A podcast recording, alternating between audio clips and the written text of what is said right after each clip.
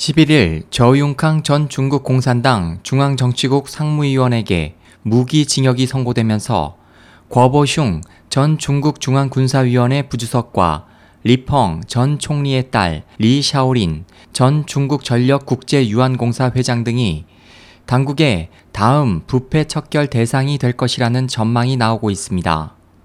12일 중화권 매체 보시는 중국이 베트남과의 전쟁에서 승리한 것을 기념하기 위해 양국 국경 지역에 조성한 라오산 정상의 장군림에서 최근 궈보슝의 기념식 수비가 사라졌다고 전하면서 그가 낙마했다는 확실한 증거라고 풀이했습니다. 보도에 따르면 이 장군림에는 역대 장성 150여 명의 기념 식 수비가 있습니다.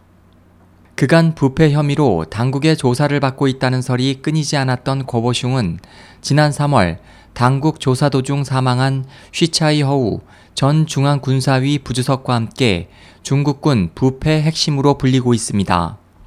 보 씨는 또 중국에서 전력 여왕으로 불려오다 최근 한직인 대당 집단공사 부회장 자리로 발령난 리 샤오린이 지난 9일 베이징 서우두 국제공항에서 홍콩으로 출국하려다 저지당했다고 전하면서 그녀가 사정 당국인 중앙규율검사위원회의 조사 대상으로 지목됐을 가능성을 제기했습니다.